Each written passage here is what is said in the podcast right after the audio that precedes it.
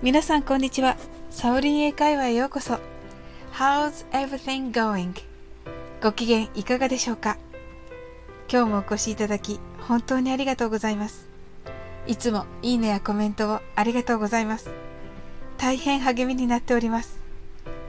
この番組はお好きなことをしながら耳だけこちらに傾けていただく聞くだけ英会話をコンセプトにお送りしています。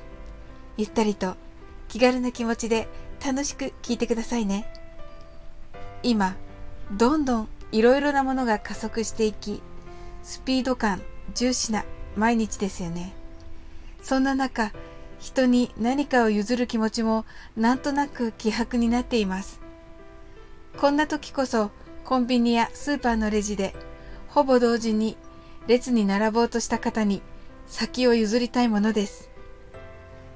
お先にどうぞは after you と言います。after は〇〇の後に you はあなたのという意味でつまりあなたの後でとなります。日本語ではお先にどうぞですが全く同じ意味を英語ではあなたの後でということになります。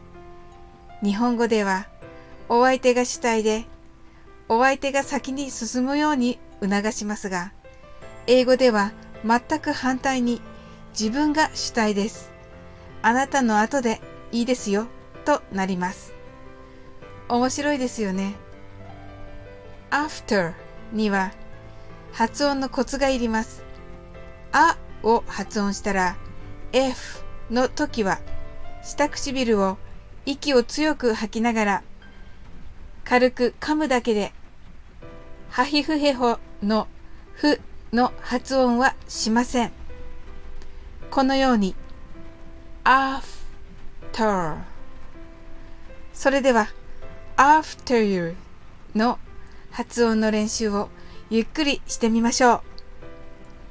after you それではお先にどうぞという気持ちを込めて早く行ってみましょう。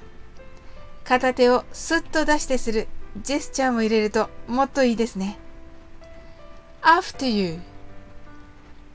Thank you. How was it? I'm sure you did it. 今日も楽しく配信させていただきました。最後までお付き合いいただきありがとうございます。コメントやフォローいただけると本当に嬉しいです。それでは次の放送でお会いしましょう。That's all for today. Thank you. See you.